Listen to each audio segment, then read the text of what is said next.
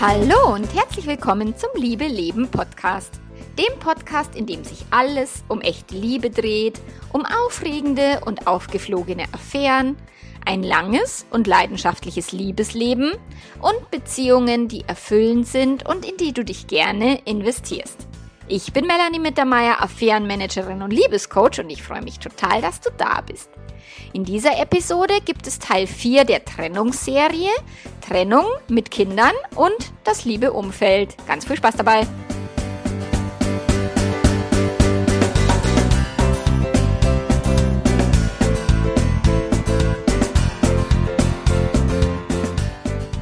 Ja, das ist jetzt Teil 4 der Trennungsserie Trennung mit Kindern und das liebe Umfeld.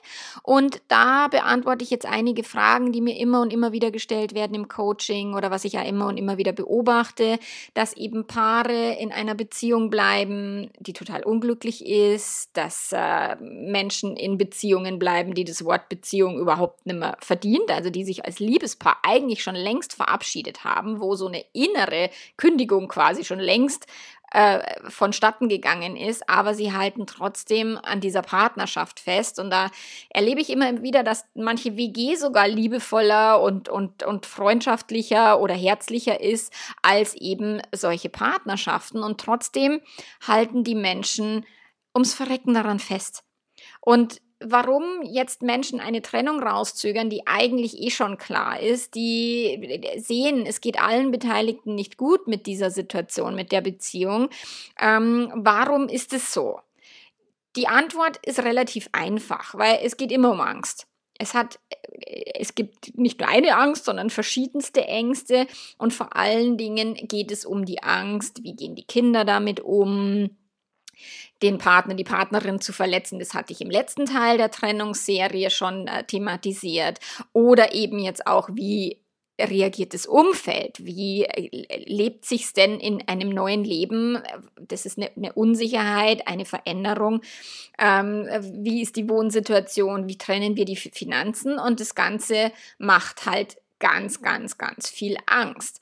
Und viele Ängste sind berechtigt und die sind auch wichtig, sich die anzuschauen. Nur aufgrund von Ängsten dann nicht in die Handlung zu kommen, ist natürlich nicht so cool, weil dadurch bleibt eben dann der, der, der Schrecken ähm, länger aufrechterhalten. Also das ist, ich, ich ne, nutze ja total gern Sprichwörter und lieber ein Ende mit, ein, mit Schrecken als ein Schrecken ohne Ende, ist tatsächlich eins, was hier ganz gut passt, weil viele Menschen an einem langwierigen Schrecken festhalten, nur um eben diesen Schrecken am Ende quasi nicht zu haben, aber sie vermeiden damit letzten Endes gar keinen Schrecken, sondern der Schrecken bleibt nur ein bisschen geringer, aber quasi permanent mit dabei.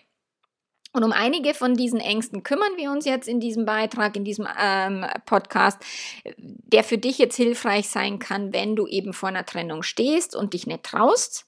Oder wenn du schon eine Trennung hinter dir hast und immer noch mit den Konsequenzen kämpfen, kämpfen musst oder zu kämpfen hast.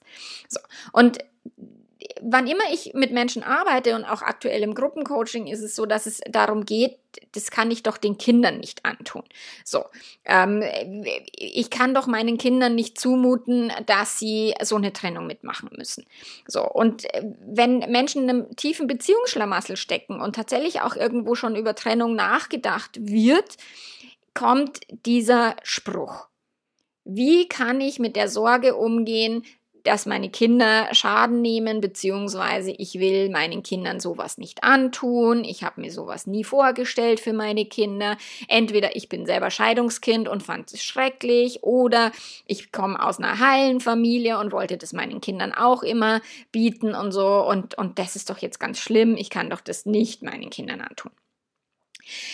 Viele Eltern wollen eine heile Familie erhalten die oft aber alles andere ist als heil sondern eine mega Illusion oder eine verblasste Erinnerung an bessere Zeiten und tatsächlich so eine unerschütterliche Hoffnung, obwohl es alles ganz anders ausschaut, obwohl ein Partner sich quasi schon wie innerlich ähm, getrennt hat, also sich zurückgezogen hat, überhaupt nicht mehr verfügbar ist. So bleibt da eine unerschütterliche Hoffnung, dass es doch irgendwann wieder besser werden muss, dass doch die andere Person irgendwann sich wieder öffnen soll oder sowas. Und Viele übersehen dabei, dass sie ihren Kindern bereits mit dem Schauspiel etwas antun und dass sie ein Beziehungsvorbild vorleben, was sie nicht wirklich unbedingt wollen würden, dass die Kinder das später auch leben. Nur das Problem dabei ist, die Kinder machen später nicht das, was, was Eltern also so tun, als würden sie leben, sondern Kinder machen das, was die Eltern wirklich leben. Und zwar den ganzen Schlamassel, auch wenn sie versuchen, das vor den Kindern zu verbergen und, und ein, ein, eine wirklich Oscar-reife Leistung darstellen. Aber am Ende machen die Kinder dasselbe Schauspiel nach und nicht das, was die Eltern quasi vorgeben zu leben. Und Kinder geraten selten nach anderen Leuten. Das habe ich neulich auch auf Instagram gepostet. Und da hat ein Vater dann darunter geschrieben, ähm, dass er nach der Trennung so ein äh, viel besseres Verhältnis zu seinen Kindern hat und dass es so viel angenehmer für ihn ist, weil er endlich er selbst sein kann und dadurch eben ganz anders mit den Kindern umgehen kann. Und ähm, ich hatte schon einige Väter in der Beratung, die das ebenso berichtet haben und auch einige Mütter, die äh, zwar sagen, ja, die Trennung war schmerzhaft und, und manchmal zeigen Kinder dann auch vorübergehend Verhaltensauffälligkeiten, beispielsweise die schulischen Leistungen fallen ab. Aber sobald die Veränderung dann durch ist und die Erwachsenen gut und entspannt als Eltern miteinander umgehen, gewöhnen sich die Kinder so viel schneller an ein neues Leben als jetzt die Erwachsenen. Und die Kinder sind dann wieder froh und glücklich und die Eltern hauen sich immer noch die Peitsche auf den Rücken. Oh Gott, oh Gott, was habe ich meinen Kindern angetan?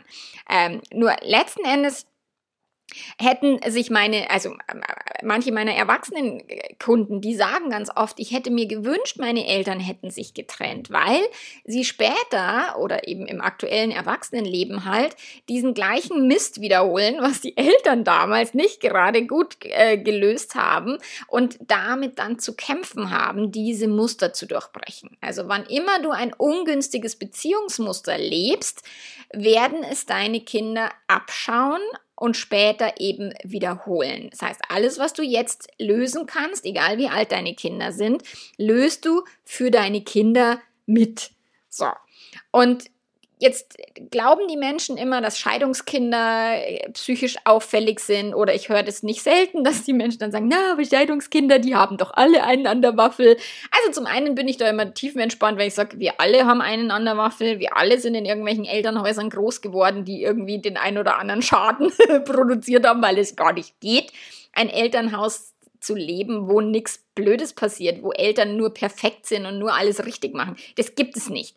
Und wo früher eine Scheidung für auch fast alle Probleme verantwortlich gemacht wurde, also da, was die Kinder haben können, also Gott, die rutschen in die Drogenfalle oder Komasaufen, psychische Probleme, ähm, Schwierigkeiten in der Schule und so weiter, das wurde früher eben der Scheidung der Eltern zugerechnet oder angerechnet.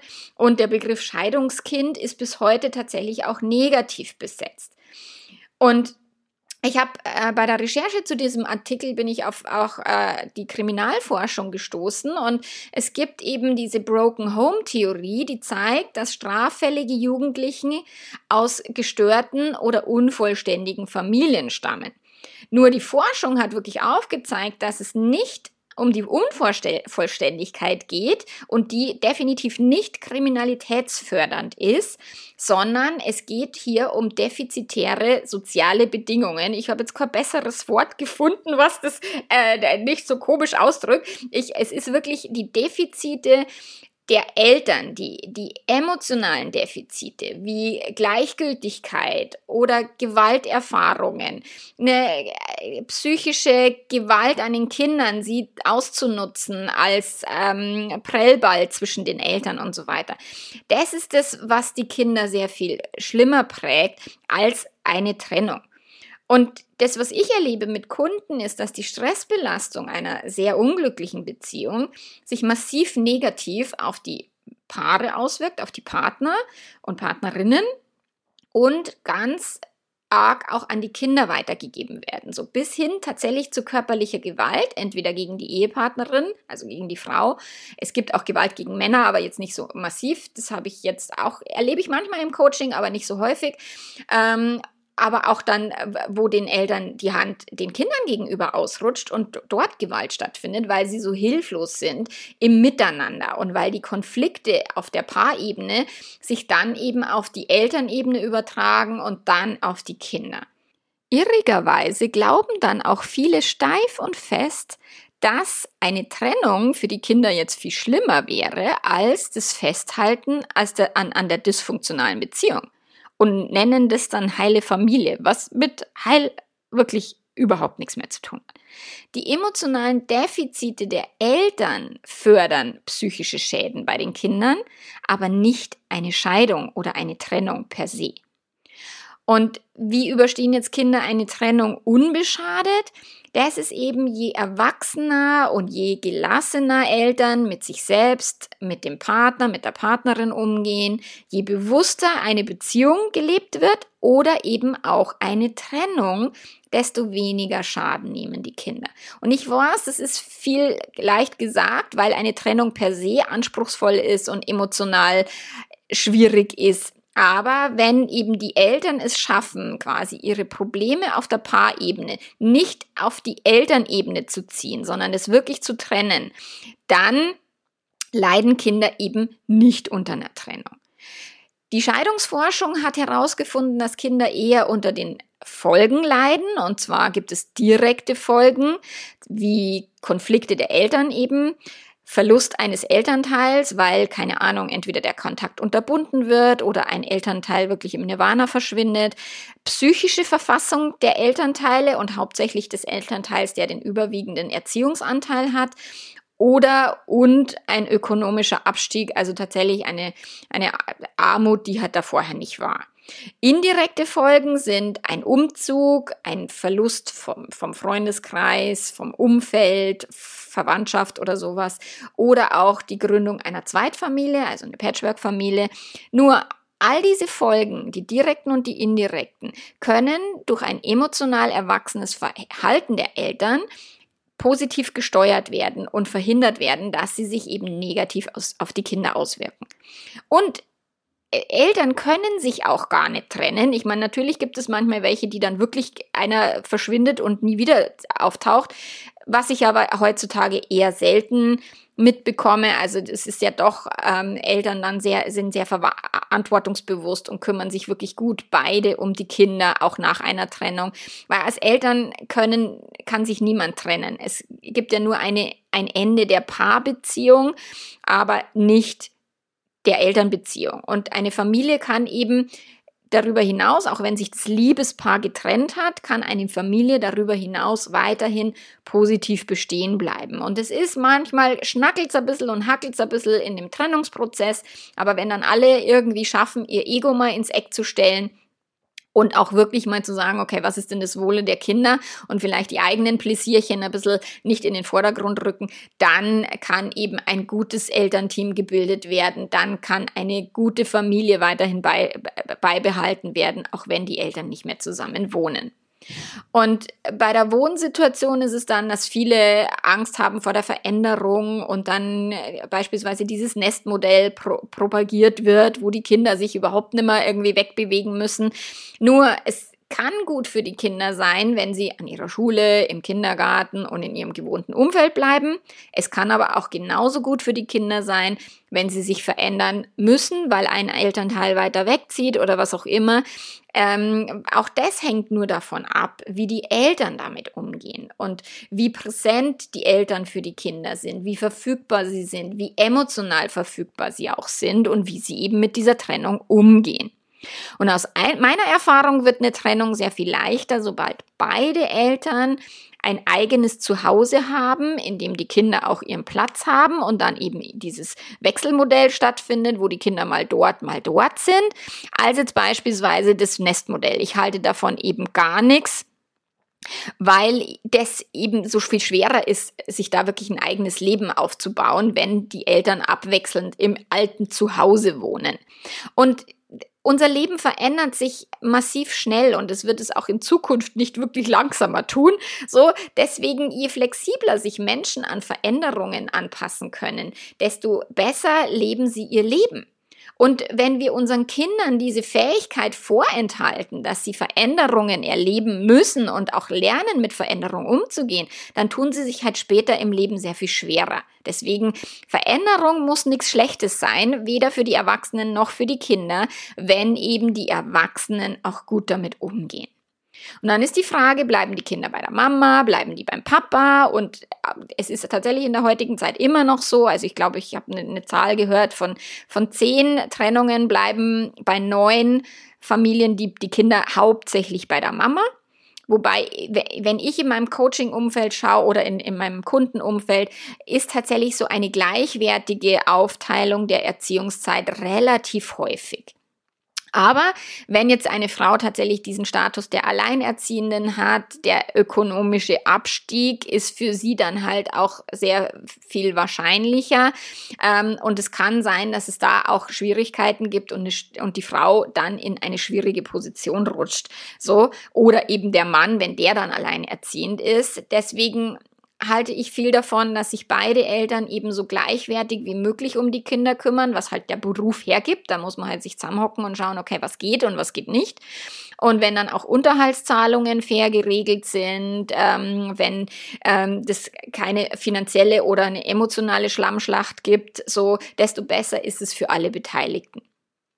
Nur auch selbst wenn das wirklich gut geregelt ist und wenn die Eltern sich einig sind, wenn die auch wirklich eine friedliche und liebevolle Trennung hin, hinkriegen, dann gibt es Schwierigkeiten, mit denen sie oder jemand halt vielleicht so in der Form nicht gerechnet hat. Und da möchte ich dir den, den Vortrag von der, von der Tina Weinmeier ans, ans Herz legen. Das ist eine Kollegin von mir, äh, mit der ich auch auf Instagram verbandelt bin. Und die hat sich von ihrem Mann getrennt oder die haben beide entschieden, sich zu trennen. Und sie haben eben geguckt, was ist für die Kinder das Beste und entschieden, dass die Kinder beim Papa bleiben.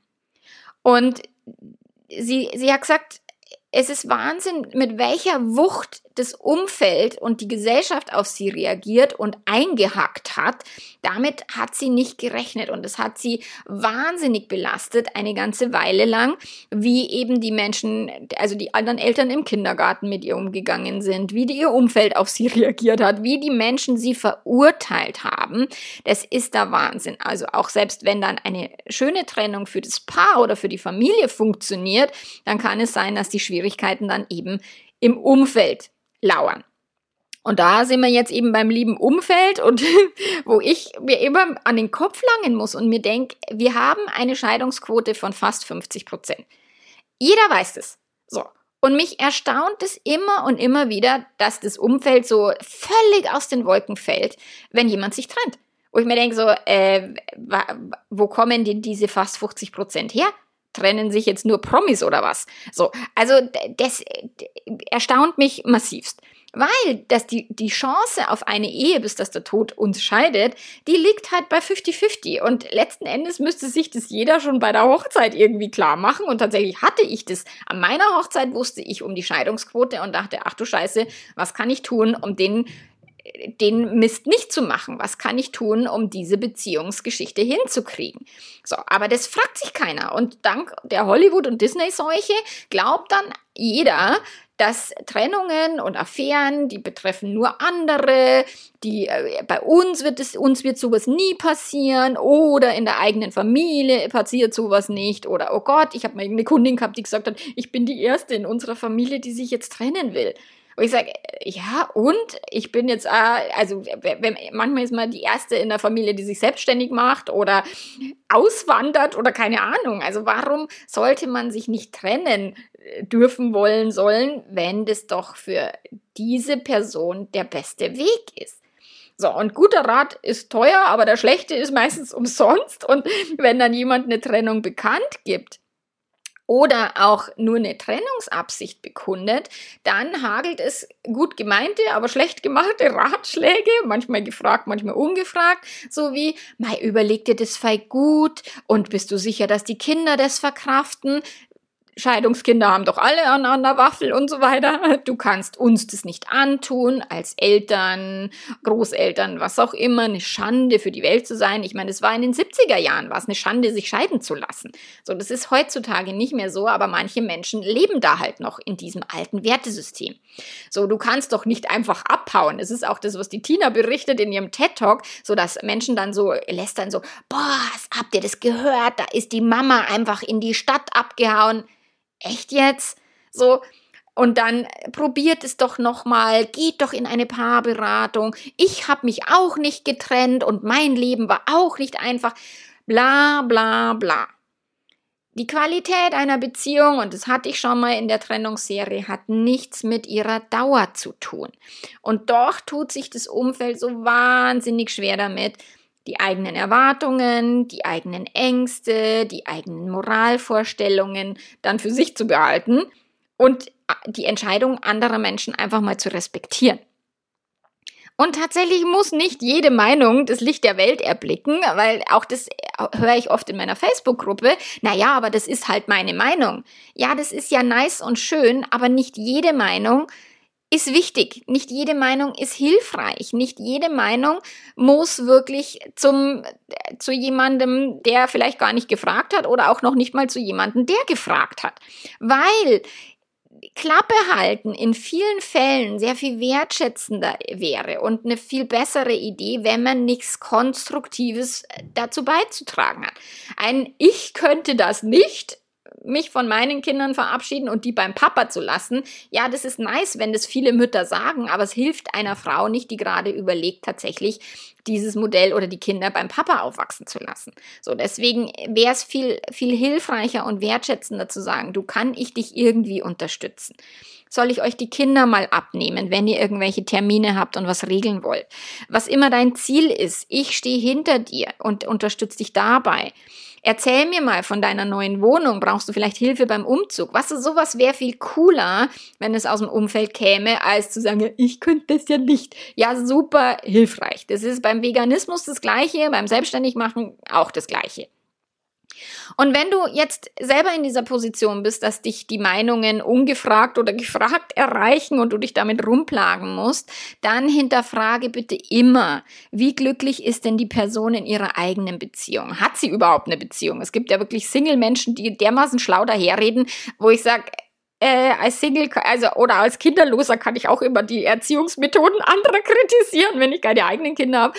Aber das ist äh, wirklich, schau da genau hin, was leben die für ein Leben und schau auch hin, ob die Ratgeberin wirklich auch Bescheid weiß über die, das Thema Trennung, vielleicht weil die Person selber eine gute Trennung hinbekommen hat.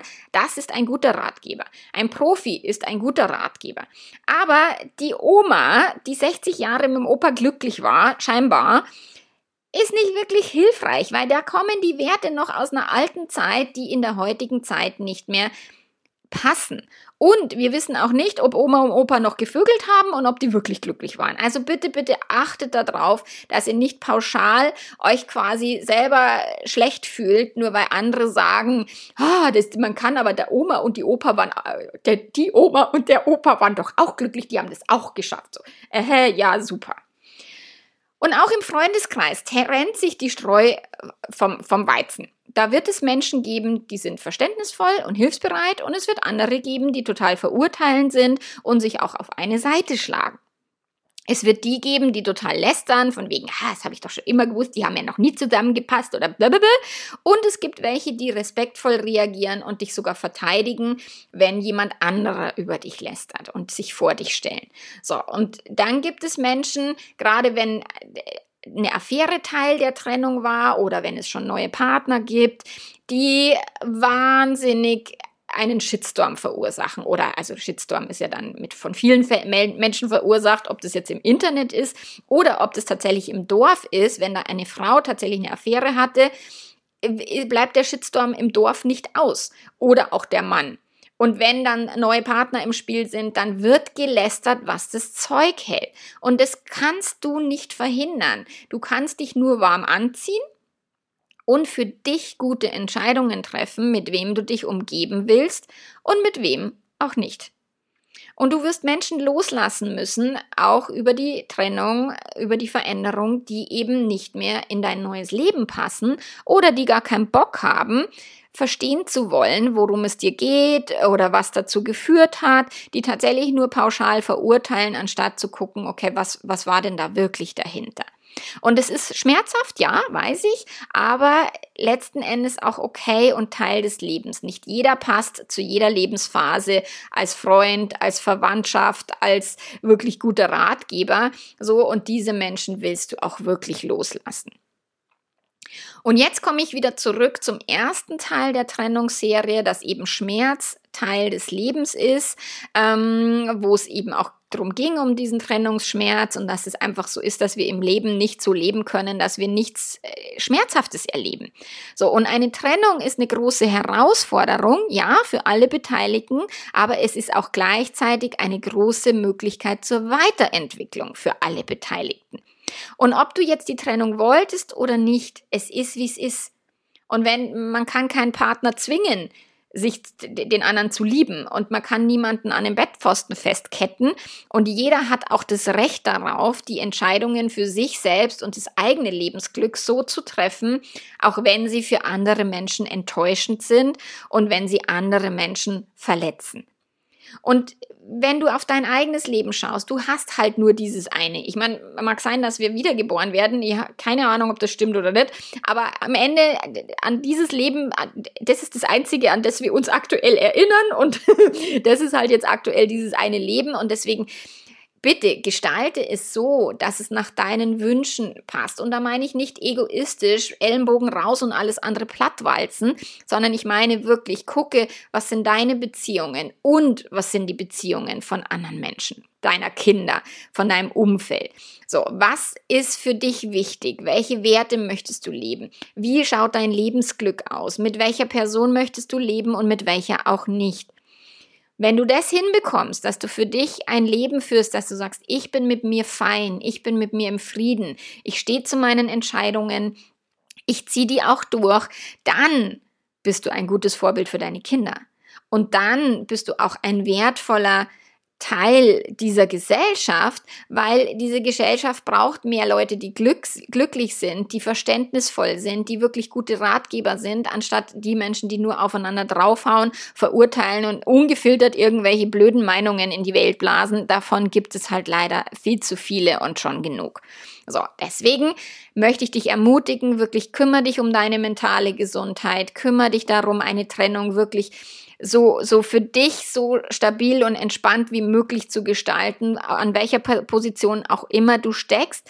Ich unterstütze dich natürlich gerne dabei im Gruppencoaching, im Einzelcoaching oder eben, wenn du sagst, ich möchte es gar nicht so weit kommen lassen, dass du wirklich mit dem Programm Liebe leben eine Trennung verhinderst im Sinne von, das ist das, was ich an meiner Hochzeit gemacht habe. Ich habe so viel Beziehungsliteratur mir bestellt am Hochzeitstag, damit ich weiß, wie geht das mit Beziehungen. Das können wir alles lernen und du kannst auch, wenn du in einer noch glücklichen Beziehung bist, kannst du die auch wirklich gut pflegen und hegen, sodass du vielleicht gar nicht an die Stelle kommst. Nur wenn dein Partner, deine Partnerin sich entscheidet, etwas anderes zu wollen, auch dann kannst du die Beziehung so gut gepflegt haben, wie du möchtest.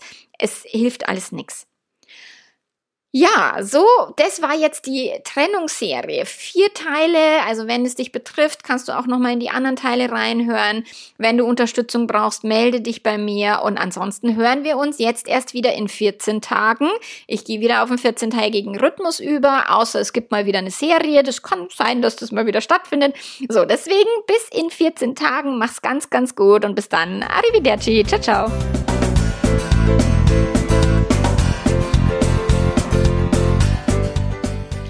Meiner Webseite www.melanie-mittermeier.de findest du eine Menge kostenlose Impulse, Texte, Mini-Online-Trainings für deine Situation, wenn du eine Affäre zu verarbeiten hast, wenn du fremdverliebt bist oder deine Beziehung glücklicher gestalten möchtest.